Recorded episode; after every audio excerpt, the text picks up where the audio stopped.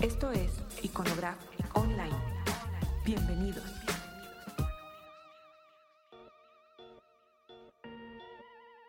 Hola, ¿qué tal? Son las... A ver, son las... Yo no sé para qué digo la hora, pero son las 3.25 de la tarde del 12 de enero de 2010. Es nuestro primer podcast del año. Así que a todo el mundo le deseamos... eh, bueno, le tendríamos que haber deseado antes feliz Navidad, pero esa ya fue. Entonces ahora les deseamos que todo el año sea de provecho, que a todo el mundo... Eso tan cursi esto de se cumplan los deseos y bla, bla, bla. Ni pasa, pero bueno, siempre... Por eso no hay que desear nada. y para que no, para que no te frustres. para que no haya- Pero bueno, no, que todo les salga bonito este, este 2010 a todos nuestros escuchas. Y bueno, ahora tenemos un invitado, un invitado que es de una estimada familia desde hace muchos años. Este, nos conocimos en el Club Casablanca de Atizapán. Ahí todos éramos muy deportistas.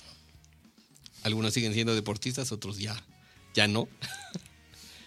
Y este. Y bueno, eh, eh, es, Etienne Colmenares.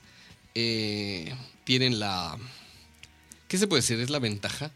La ventaja o la curiosidad o que.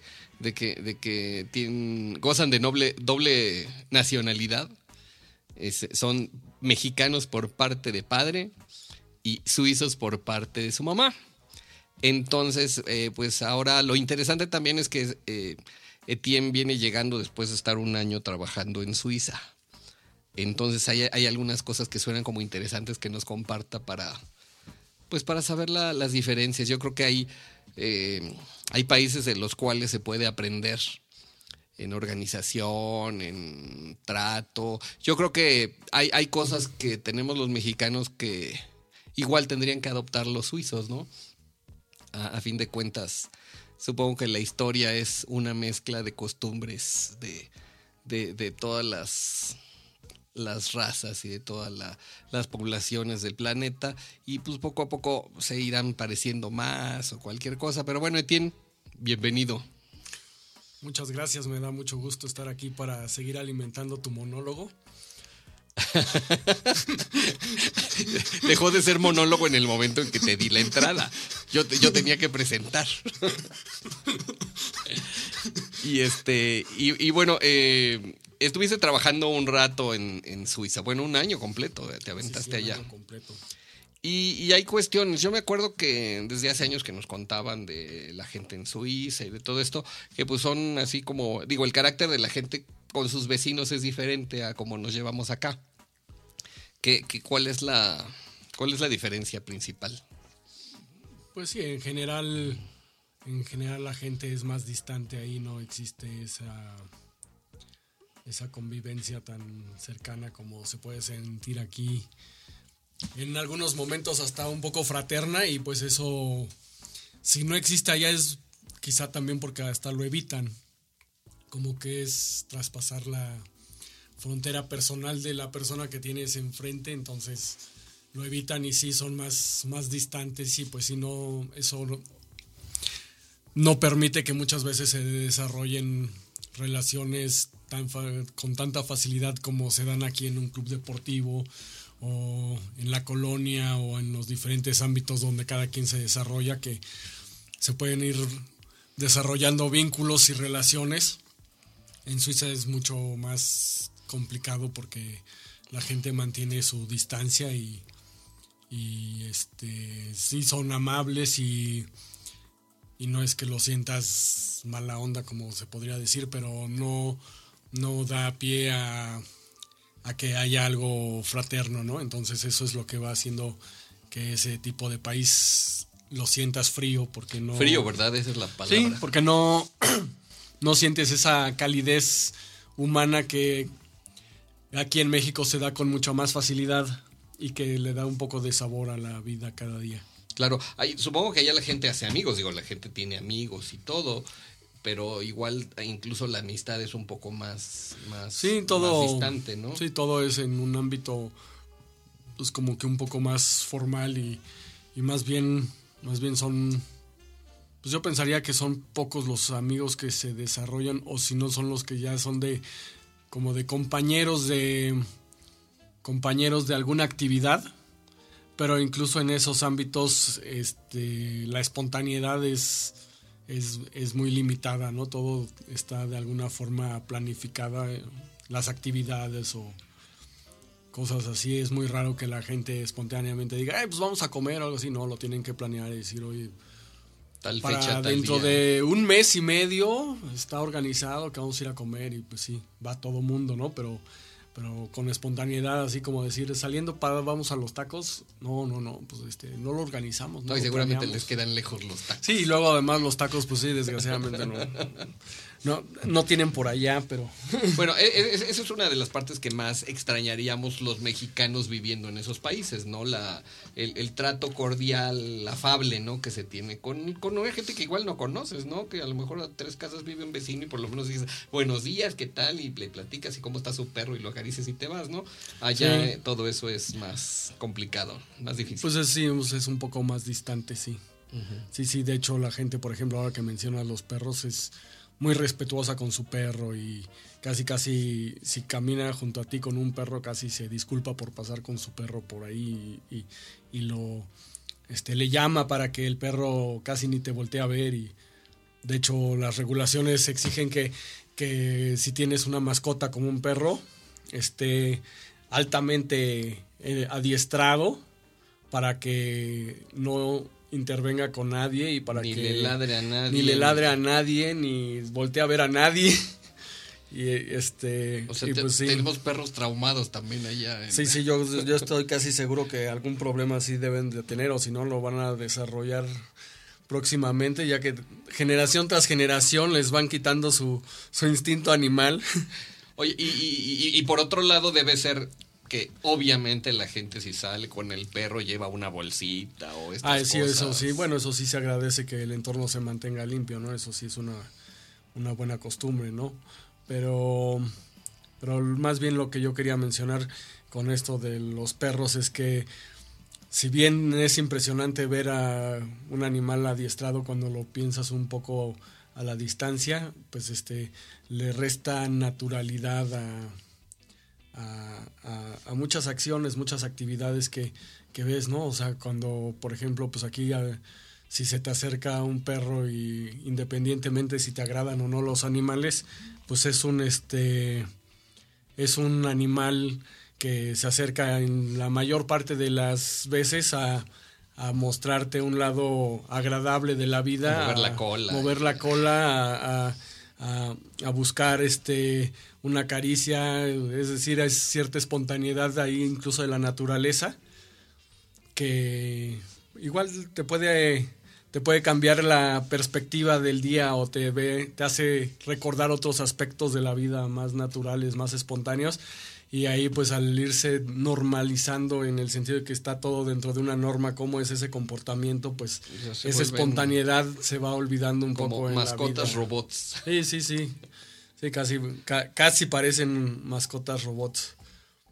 Entonces, pues eso es, eso es un poco sí de los contrastes que, que hay, ¿no? Que si aquí, si bien estamos quizá del lado contrario y por eso en el caso de los perros y demás nos parece hasta un caos, en el, este, por, por, porque ya no hay espontaneidad en allá, este, se extraña un poco de la naturalidad que, que, que aquí podría ser hasta grado de caos, pero que si lo analizamos o si lo observamos con un poco más de distancia, es algo que es disfrutable.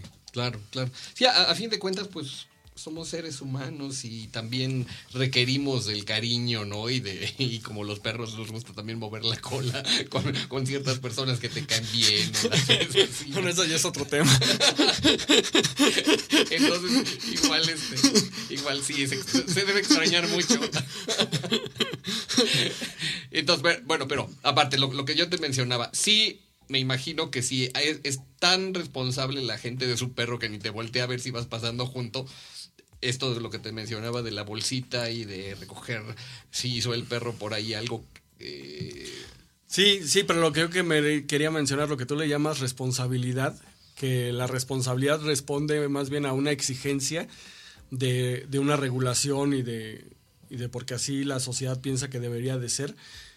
es una, un distanciamiento del otro y una, un miedo a ofender al otro que se convierte en que el roce diario entre las personas es muy frío y muy distante por ese pseudo respeto al otro que si bien quizá es el ideal social de muchos, al observarlo y verlo un poco a la distancia va restándole cierto sabor a la vida.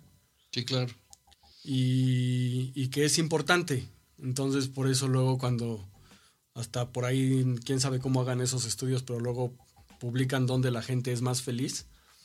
Y pues aparentemente en, en países como Suiza, donde, donde la sociedad se ha organizado tan estrictamente como en este ejemplo de los perros, donde el respeto al otro y el ordenamiento está a un nivel extremo, pues eso no parece ser que no contribuye a que no genera felicidad. que la gente conviva de una manera más feliz, más alegre, ¿no? Sí más respetable, más respetable para todos, pero no no más feliz. Sí, claro. De hecho, igual es, son los climas también. La gente en ciertos momentos del año se tiene que aislar un poco de, del planeta y meterse a su casa a leer un libro, ¿no? Bueno, eso tienes razón. Este friazo que hace hoy en México también me tiene un poco triste. sí, sí, han, estado fríos estos días. Pero no es lo común, tú lo sabes. este, luego, bueno, ah, pero hay cosas, hay cosas que sí podríamos nosotros tomar de, de, esta organización que a veces a nivel social se vuelve extrema, pero a nivel, este, a nivel organización ciudadana o organización de la sociedad puede, pueden ser útiles, ¿no?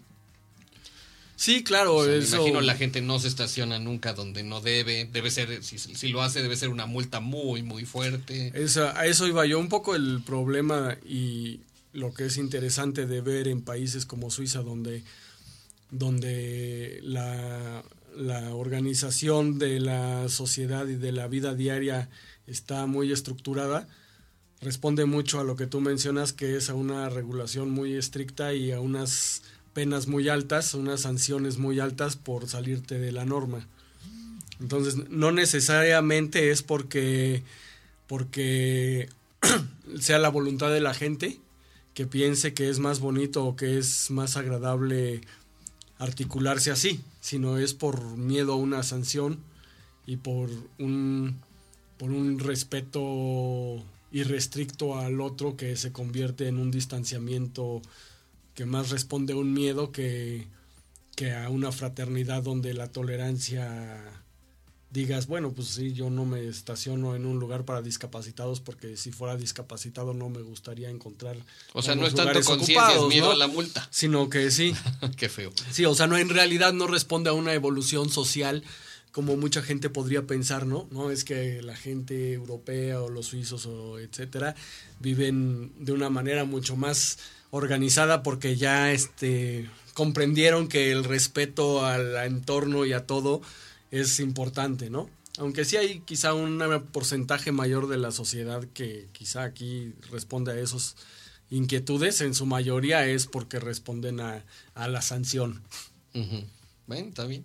Pues está bien, aquí también, también se ha visto que se responde a la sanción, ¿no? Cuando pusieron la multa muy cara por utilizar o dejar de utilizar el cinturón de seguridad, toda la gente se puso el cinturón de seguridad. Aprendimos a en cuanto aflojaron la en cuanto aflojaron la multa, la gente volvió a dejar de utilizar el cinturón de seguridad. Sí, sí, sí. Sí, sí, sí. De, de, de las cuestiones de, de actividades de, la gente en cuanto a... Digo, a fin de cuentas, viviendo en Suiza vives en medio de la naturaleza, vives en medio de grandes montañas, de lagos, ríos. ¿Qué hace la gente allá? Bueno, ahí Suiza también en ese sentido tiene una diferencia importante porque ahí la, las actividades están estructuradas de una manera muy social.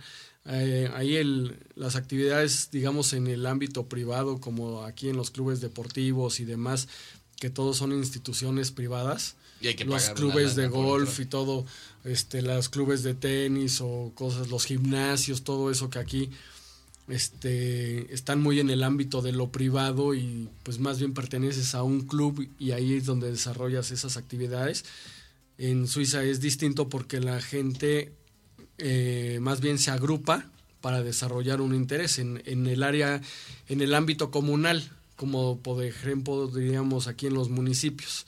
Entonces la gente se organiza y hace su, su sociedad de canto y entonces forman un coro o forman varios coros y la gente hace su propia aportación económica más la de los impuestos se toma también cierta cantidad y hay un grupo de las personas que forman parte de esa agrupación que se encarga de la administración de los temas administrativos y entre todos deciden la agenda y es toda la sociedad en su conjunto de, del ámbito municipal que participa o que puede participar. no, hay, no hay como tal clubes deportivos. No, esos no lo, prácticamente no los conocen. Así como el Casablanca, donde hay N actividades que puedes ir a hacer y no. Ahí en el ámbito específico, como clubes de tenis o canchas de tenis, porque luego ni siquiera son clubes, son canchas de tenis pues hay públicas y hay privadas, pero lo normal es que llegas y pagas por la hora que quieres jugar y ya. Y en el, en el tema de las asociaciones, pues las hay de todo tipo. Hay asociaciones que se encargan de fomentar el canotaje, otras que se encargan de fomentar el canto, otras el teatro, otras este, cierta actividad manual, otras el ciclismo, la carrera y así. Entonces son como diferentes agrupaciones que incluso durante el año eso también hace un poco la vida de comunidad distinta. Durante el año para hacerse de recursos cada una organiza un evento o cierta cantidad de eventos que típicamente es una comida o cosas así y ponen la publicación en la vía pública en todos lados y toda la comunidad está invitada a la comida de digamos este a la carne asada de los corredores del tal pueblito. Y entonces la gente va, participa y compra, compra sus boletos para la comida y entonces de esa manera se hacen de recursos para, para seguir organizándose, ¿no? Y eso lo hacen eso, suena, eso suena interesante. Sí, sí es una, es una, eso sí es una manera muy distinta como está orquestada y organizada la sociedad para sus actividades comunales, ¿no? Pero, este, nuevamente todo muy organizado, todo muy estructurado, este y sí, o sea, sí, sí logran, sí logran, sí logran una evolución interesante en sus actividades al estar tan bien organizadas y, y lo que la hace diferente aquí es que pues todo el mundo puede participar ahí sin tener que hacer un desembolso grande. Tú dices yo quiero participar en, en el club de remo y entonces el club de remo pues a través de esas aportaciones y del dinero que han juntado tienen tienen sus, sus embarcaciones, tienen sus kayaks o, no el tipo de... Tienes que llegar y entonces tú no tienes que llegar y comprarte tu equipo, invertir y, y, luego pagar una cuota por ser miembro y luego tener que pagar una mensualidad por seguir participando, sino que ahí más bien es una aportación anual que en gran medida se logra a partir de ese tipo de eventos donde recaudan ah, fondos. está, está interesante. Y eso sí, eso sí lo hace interesante. Socialmente se pueden hacer diferentes tipos de y actividades. es ahí donde la gente hace amigos. En sí, ahí es, ahí es donde, ahí es donde mucha gente hace amigos o incluso se convierte en todo un estilo de vida, ¿no? Porque, por ejemplo, ahorita me viene a la memoria por estas fechas hay una festividad que le llaman el Fastnacht, que es como desde la época medieval o por ahí que viene de, de como empezar a hacer eventos como para para espantar el espíritu del invierno y que ya venga el calorcito y regrese la primavera. Y entonces hacen carnavales y hacen este festividades. Y entonces la gente toca instrumentos en la calle, o sea, son como grupos de unas entre entre 10 y 25 personas. Y como dura desde fines de noviembre hasta febrero, si no mal recuerdo. Entonces cada mes, cada 15 días existe una festividad en algún otro pueblo y pues la gente que está involucrada, interesada en, disfrutar de eso y que tiene su agrupación, se van de un pueblo al otro y al otro y al otro, entonces como cada 15 días tienen su, su festival en la calle y los y todos se hicieron sus disfraces, son así disfraces muy elaborados y tocan su instrumento. ¿Disfraces de qué? ¿De lo que sea? ¿O de árboles? O de No, flores? son, son disfraces más bien como con narices muy grandes, como especie de monstruo carica- caricaturizado. Y este. Y son típicamente la mayoría son como cabezas grandes que les permiten a- por abajo tú casi no, ya la cara no la ves del, del que, del que porta el, el disfraz. Y este, pero sí la tiene libre para tocar su instrumento. Entonces tocan pues tubas, tambores, este cosas así, metales. Y pues muchos dicen eso es hacer ruido, ¿no? O sea, de hecho, peyorativamente a los músicos y les, si les dicen, no, pues estás tocando como si estuvieras en el Fastnacht, ¿no? O sea, es, es música de cotorreo, aunque algunos sí logran una ejecución bastante buena, en general es música de, de O cotorreo. sea, no necesitas ser un maestro. No, no, no para- necesitas ser un maestro, ¿no? Esa música Para- le llaman la Google Music y, y pues en ese tipo de eventos, ese, ese participar en eso se convierte en todo un estilo de vida porque durante el año están elaborando sus disfraces, eh, están recaudando fondos para poder comprar más instrumentos. Que eso en general es muy europeo, para ¿no? Este poder tipo viajar. de festividades no solo Sí. son en Suiza, debe ser en Alemania. Sí, en sí, España hay algunas Sí, cuestiones supongo que con diferentes nombres o diferentes diferentes estilos debe de haber en toda Europa, ¿no? Pero sí hay en, en, en Suiza incluso no es de toda Suiza, es más bien de la Suiza central. Ahí es donde principalmente hacen ese tipo de actividad, pero lo que lo, lo que es este lo que quería mencionar es que es un estilo de vida, no es nada más una actividad que se remonte a, a esa época específica del año de entre noviembre y febrero, sino que durante todo el año están participando en sus entrenamientos, en sus prácticas, en hacer los disfraces, en, en, en practicar con los instrumentos. Entonces, pues sí se hace una fraternidad, hay una camaradería que, que pues esa gente, ese es su vínculo, su, su, son sus amigos prácticamente. Ese grupito de 15, 20, pues son, son los que están participando todo el tiempo en todo, ¿no? Eh, En la, en la parte laboral, en la parte laboral también, digo, así como nos has contado que son los suizos en general, deben ser también muy estructurados en la parte laboral, debe, tener, debe, debe estar todo solucionado, incluso los derechos y obligaciones de la gente que trabaja, ¿no? Pues no sé si solucionado, pero sí todo muy obligado. ¿En qué sentido? Ah, nos contabas de la cuestión esta de los seguros. Sí, todo, o sea, es este. Sí, ahí no existe tanto. tanta disparidad y tanto.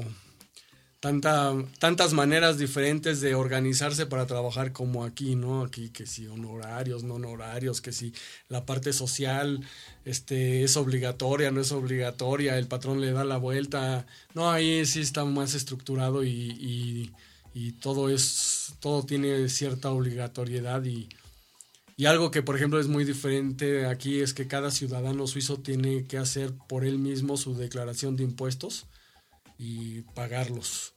Entonces, cada quien tiene que llevar su contabilidad de acuerdo a las reglas de, de, de cada, de cada área de Suiza. Y para llevarlo tienes que contratar un contador No, no, o no, tú, tú, mismo. tú mismo o sea, es dan- sencillo. es sencillo, sí, te dan un software y que te ayuda y tú haces tu propia, tu, tu propia contabilidad. Y tú eres responsable también de cumplir con la obligatoriedad, por ejemplo, del seguro de gastos médicos mayores, que es obligatorio para todos, pero no es aquí como del tipo IMSS, sino que tú tienes que contratar tu póliza particular con la aseguradora que quieras, pero tienes que mostrar que la tienes. Si tienes hijos, es póliza familiar.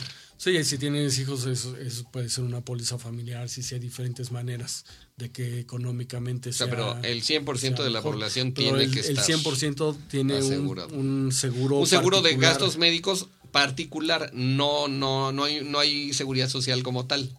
No, no, no hay seguridad social como tal, pero ese seguro de gastos médicos particular que tú contratas es para que puedas tener acceso sin tener que hacer grandes desembolsos al- a las instituciones médicas, que en su mayoría son del gobierno. Del Estado. del Estado, a nivel ya de hospitales y de cosas así, aunque también los existen privados, pero es la, la minoría, la mayoría son hospitales eh, del Estado que, que este, cumplen con ahí es donde se hacen las intervenciones quirúrgicas y todo eso. Para la medicina este, más pequeña o de primer nivel, pues eso sí se da en, en consultorios privados y ese tipo de cosas. Y también la cubre las cuentas, las, las reembolsa el seguro en la mayor parte de los casos. O sea, puedes ir a tratarte un catarro a una Sí. a un consultorio de un médico y lo cubre el seguro. Sí, sí, y según la póliza que tienes, este, te cubre todos los medicamentos o, o a veces te cubre una parte de los medicamentos, ¿no? Que, que eso, pues además, bueno, ya que lo estamos mencionando, es uno de los grandes encabezados que ahorita está en, en los titulares de los periódicos de cómo está estructurado esa parte y, y el costo de los medicamentos, porque ahora para este año 2010 viene un incremento en las pólizas de seguro y todos dicen, las aseguradoras dicen que tienen que subir el costo de las pólizas porque el costo de, de, los gastos hospitalarios y sobre todo de los fármacos se ha incrementado. Y pues ahí tienen una discusión entre los laboratorios farmacéuticos y las aseguradoras y todo, porque pues en realidad en ese en esa estructuración del servicio médico social, el paciente no tiene mucha mucha mano, ¿no? Por decirlo de una manera. Él va a la farmacia y compra el medicamento que le recetan y lo paga el seguro. O sea, tú no desembolsas por Tú vas prácticamente tus- no prácticamente no desembolsas. tu tempra forte para Sí. la gripa. Sí. Hay, hay, hay otra cosa. Esto, todo esto de la organización de, de una sociedad y de, y, de, y de una sociedad con alto nivel de vida, obviamente hace que la distancia entre ricos y pobres sea mucho menor. Digo, seguramente hay gente que tiene mucho dinero y hay gente que no tiene dinero, pero la distancia no debe ser tan grande como tenemos aquí al más pobre de los pobres y al más rico de los ricos, ¿no? Bueno, lo que sucede es que la gente rica es muy, muy, muy rica, pero no hay gente realmente pobre como se conoce aquí. O sea, y la mayor parte está en la, en la parte media, ¿no? En la medianía. Y, O sea, tiene este, una gran clase media. Sí, es una gran clase media. Y sí, no, no, no hay tanta diferencia, incluso a nivel de los sueldos, la diferencia que hay entre, entre el que menos gana en una empresa y el gerente, por ejemplo, la diferencia no es tan grande. Sí, yo, sea, yo, recuerdo, por ejemplo, en De España. hecho, sí que- está, está estadísticamente y todo lo, lo tienen medido y sí está, tienen una diferencia como de, de dos y quizá hasta tres veces la, la, la disparidad de los sueldos entre el que menos gana y el que más gana en una gerencia. También en ese sentido, sobre todo el año pasado con lo de las crisis, eh, se discutió mucho si se debía de poner un tope salarial, pero a los que son los directores generales de las grandes corporaciones, porque pues este, a eso sí, eso sí son otros niveles de sueldos, ¿no? Sí, claro, ya no es el gerente Sí, sí. normal de Sí, empresa. la- ¿no? sí, los directores generales de las grandes corporaciones que tienen su asiento en Suiza, pues sí, ahí publicaron sus sueldos y sus, es- sus compensaciones y demás, y, y sí, este, Pero eh, digo, al final la parte importante, digo, al final para arriba no tendría que importar. Digo, si hay riqueza, pues alguien la tiene que tener. Pero, pero el que en, en la parte baja, ¿no? En la parte de los pobres, que, que el, el más pobre del país tenga cierto nivel que se acerca mucho a la clase media. Sí, eso sí está, eso sí también el, está, digamos que sistemáticamente regulado porque, porque sí hay un, hay un ingreso mínimo que la gente debe tener y si no lo tienes eres candidato a la ayuda social. Entonces, si hay alguna razón por la que no puedes tener un ingreso mínimo, puedes acudir a, a la ayuda social y entonces ahí te, te, te dan una renta, ¿no? Pero por un tiempo para, para, para ver qué es lo que pasa, ¿no? Pero en realidad sí, el sistema sí está organizado de manera que, que nadie se quede atrás. E- Eso está muy bueno. Em, yo, yo recuerdo, te digo, cuando viví en España, que, por ejemplo, yo contrataba, alguna vez necesitamos reparaciones en donde vivía, y tuvimos que contratar un plomero. Recuerdo que la cuenta del plomero era muy cara, muy cara en comparación con lo que tú decías cobraría aquí en México un plomero. o, ah, sea, o sea, al final de cuentas, pues es el mismo trabajo y es el mismo nivel de calidad del plomero, pero allá, allá lo que cobran es, o sea, representa sí, cualquier, cualquier servicio que requieres es que se puede requerir es, es costoso. Eh, y bueno, sí se explica por qué el nivel de vida es alto, ¿no? Y entonces, pues sí, las, las cuentas tienen que, tienen que ser altas para que la gente pueda tener ese nivel de ingreso alto. Y que además no exista esa disparidad entre que un plomero tiene una calidad de vida o un nivel de vida muy inferior al de al de un gerente medio de una empresa, ¿no? Entonces, pues eso, ¿cómo, cómo se puede lograr? Pues simplemente porque los las facturas del plomero también son caras. sí, claro. Entonces, pues así es como se logra tener ese, esa, esa menor disparidad. Muchos, muchos países de Europa han tenido, y incluso creo que es un problema bastante reciente, un problema de inmigración, de inmigración, de, eh, digo, en España, por ejemplo, han llegado muchos africanos, ah, de Europa del Este ha migrado mucha gente a Centro Europa. Este, ¿Qué pasa con Suiza? ¿Hay, algún tipo de esto, algún problema de estos? Sí, eso también es una gran presión social porque eh, vienen muchas personas de, los países que eh, antes formaban Yugoslavia, eh, vienen ahora muchas personas también del mundo árabe, entonces empiezan a generar mucha presión social porque en su gran mayoría no buscan integrarse en la sociedad, vienen con un estilo de vida, con costumbres muy diferentes, entonces se va creando una polaridad que ahorita es muy fuerte respecto al Islam, por ejemplo, ¿no? de los países islámicos y este y de alguna forma pues se tiene que buscar cómo se resuelve. En general los suizos que son cristianos católicos Sí, cristianos católicos, aunque también existe una buena parte de cristianos protestantes, pero en su gran mayoría yo creo que sí son católicos.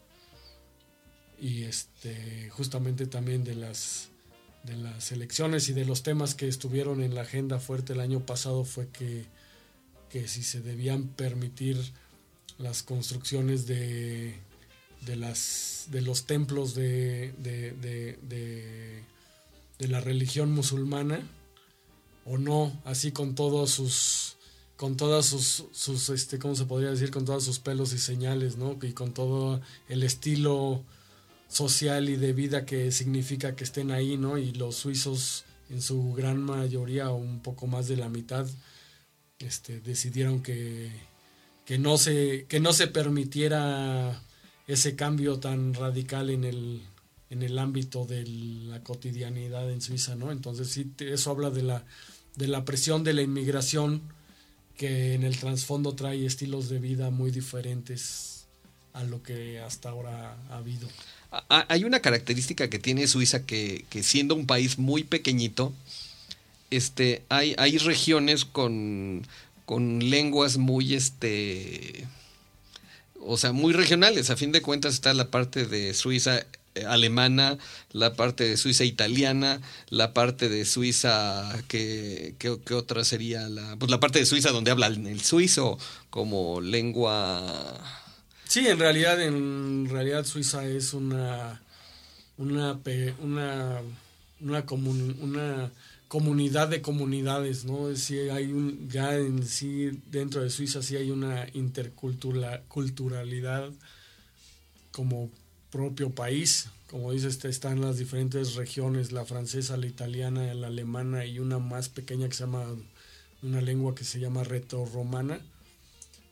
Y pues sí, cada uno tiene una idiosincrasia un poco diferente y, pues sí, es casi como aquí, como en México, eh, la gente del norte y los de Yucatán y los del sur y etcétera, que, que algunos sí se sienten con una idiosincrasia muy particular y, y como que aunque son mexicanos, pero también se sienten quizá antes más de su región que, que, mexicanos, igual sucede. Sí, claro, los yucatecos se querían independizar en algún momento. Pues sí, cosas así. Eh, sí, la gente es muy orgullosa de su propia región. sí son muy regionalistas, todavía muy locales. Y les Esto puede ser interesa- del pasado. y les este, interesa no perder feudal, eso. ¿no? Pues sí, de, y de la misma formación de Suiza. Suiza sí tiene una, tiene una historia de formación como país también muy distinta a la de México. Un pasado muy distinto, ¿no? Entonces, este, eso también va, va haciendo que la idiosincrasia de la gente y, la manera como se sienten parte de- del país es, es muy particular de ellos. No- Ah, pues. no- no tan- Mira, resulta una experiencia interesante a fin de cuentas, después de haber vivido casi toda tu vida en México, ir a, a- ir a, a convivir con los ancestros de tu familia por parte de tu mamá, ¿no? Debe ser in- interesante la... Sí, eso sí, sobre todo porque desde chico crecí un poco con también con la presencia de ese otro país en, en, en todo mi desarrollo, pues entonces eh, siempre uno- siempre cuando eres bi- bicultural o binacional por tener dos nacionalidades, pues como que no eres un poco ni de aquí ni de allá. Y pues sí, ha sido muy interesante y muy, muy bonito vivir un poco más de cerca cómo es el de allá y, y poderlo, poderlo valorar también en relación al de aquí, ¿no? Al- a los dos que tengo, al de aquí y al de allá. Sí, claro. Suena bonito. Oye, Etienne, pues muchas gracias por, por compartirnos estas experiencias. Ya eh, eh, cuando vuelvas a Suiza y regreses podemos seguir platicando a ver qué más te encuentras. Bueno, pues muchas gracias. Y Siempre, este, siempre poderlo platicar da también una visión nueva, se descubren nuevos aspectos y pues este estamos en contacto para seguirlos refrescando. y recuerdo, recuerdos a los colmenares Schmidt. Gracias. Suerte. Gracias, Mario. Nos vemos.